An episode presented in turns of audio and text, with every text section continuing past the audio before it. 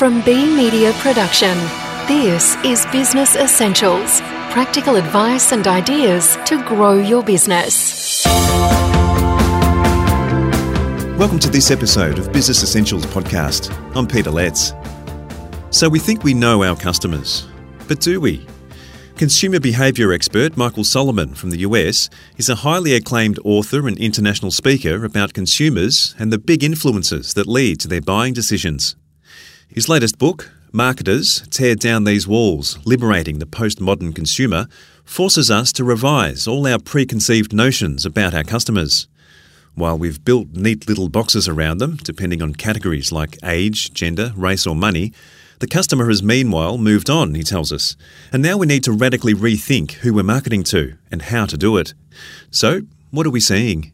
One of the things we're seeing that's making it much harder to put consumers into neat little categories is a phenomenon we call lifestyle fragmentation. And basically, that means that we're no longer nearly as homogeneous as we used to be. You know, the average consumer, whether he or she is living in Melbourne or New York City or wherever they're living, uh, they're exposed to so many different lifestyle possibilities. And that wasn't the case certainly 20 years ago.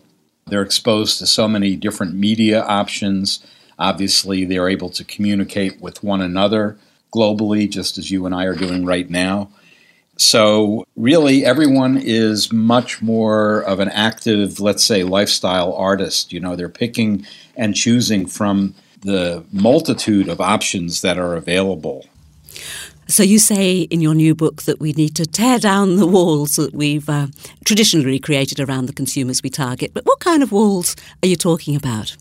Well, we love to put people into categories, and marketers are trained to put people into categories. I like to say there's there's two kinds of people in this world people who believe there's two kinds of people and people who don't. You know, uh, you know we're trained to put people into for example demographic categories. So we, we love to segment in terms of age groups and gender and social class and place of residence and uh, racial and ethnic identity and on and on. Uh, so those are some examples of the walls that I that I talk about in the book. Uh, you know, there are many others as well, but they all have to do with this basic assumption that we can take this large group of people and pretty much uh, generalize about them and assume that they're going to respond the same way to messages that we send to them, even even though we discriminate in terms of, let's say, uh, gender or social class. Uh, today, that's just not going to happen, and consumers increasingly are becoming prosumers. In other words, they're becoming much more proactive in terms of picking and choosing the kinds of brands that uh, the information that they want to receive about brands, the media they're going to receive, uh, when they're going to watch television shows rather than being told when a show will be on, and and all of that. Uh, sometimes that's referred to as the IKEA effect. Um, meaning that just like the furniture chain that asks people to assemble their own furniture, I usually have a few pieces left over. It's kind of worrying, but uh, it, what it means is that uh, we tend to value things more when we have a hand in creating them. Right.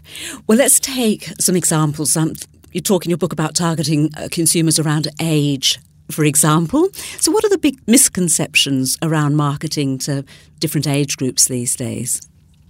Well, the biggest misconception is that everyone who happens to share a chronological age is quite similar to one another. And yet, when we look around at our own friends, you know, many of our, for most of us, many of our friends are roughly the same age.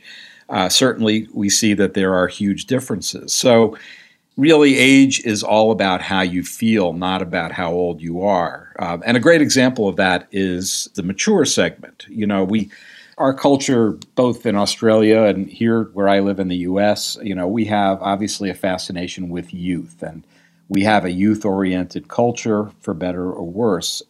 Marketers are fascinated by youth, and so when you look around you, you see that that most messages are targeted to people who are quite young.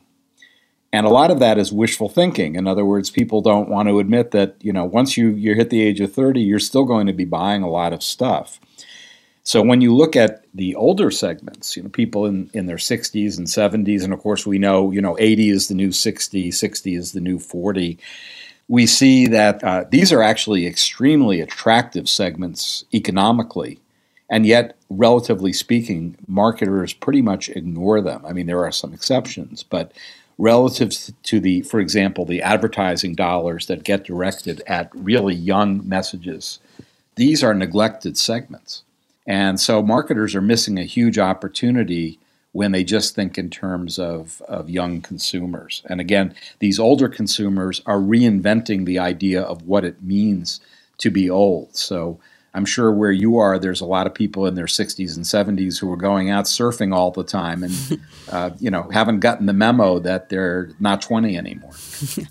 well, you discuss many walls that we need to break down to be able to grab those opportunities that are out there and you would just you know keep missing them i don't think we'll have time to go through them all today michael but what do you think are the biggest walls that uh, business owners and marketers need to think about well, there are several really big walls. Uh, you know, one of them is uh, the distinction between the producer of an object or a product or service and the consumer of that product or service in so many ways, whether it's the sharing economy, whether it's the crowdsourcing of new product ideas, the notion that there is a producer and then a consumer that's totally different and really has no interaction with that producer is totally obsolete. And yet, many companies still like to believe that they have total autonomy and control over the things that they sell to the rest of us. So, that's certainly one big wall. And, and I talk about a number of them in the book, and we can certainly pick up on one or more of those, such as the obsolete distinction between offline versus online,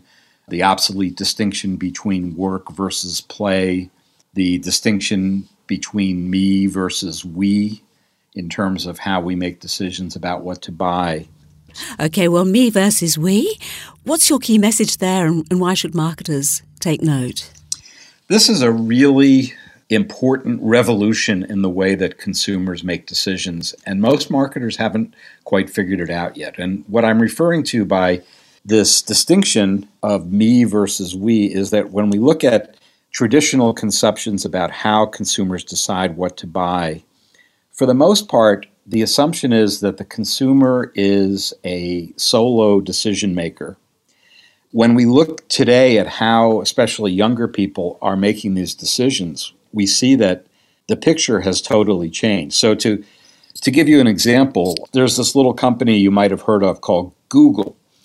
And Google likes to talk about what they refer to as the ZMOT. And that's an acronym that describes what they call the zero moment of truth.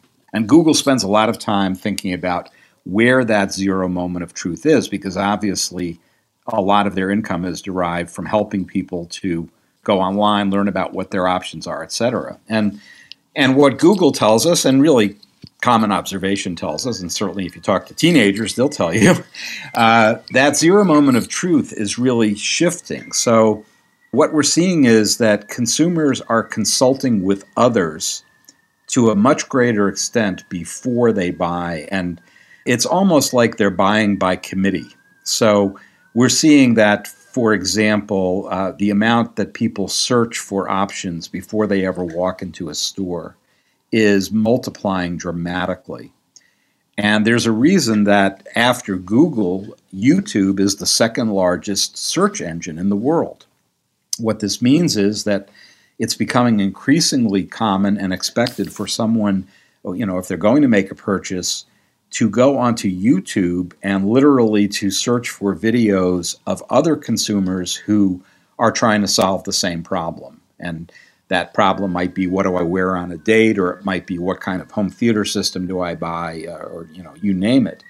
But they're doing a tremendous amount of research, even for the most mundane things, as, you know, like where do we go for dinner on Saturday night? You know, that used to be a fairly spontaneous decision. Now we have to read a thousand restaurant reviews and maybe you know post on Facebook or something asking for advice about where to go. So what I talk about in the book is I refer to this as the hive mind, like a beehive, where for retailers who are selling, whether it's online or in traditional bricks and mortar, the implication is that they need to get out there much earlier in the process. They need to get out early and often because they have the opportunity to influence people's decisions, but they have to recognize that they can't just sit on their laurels and wait for someone to walk in the store and try to persuade them then, because by then the damage has been done.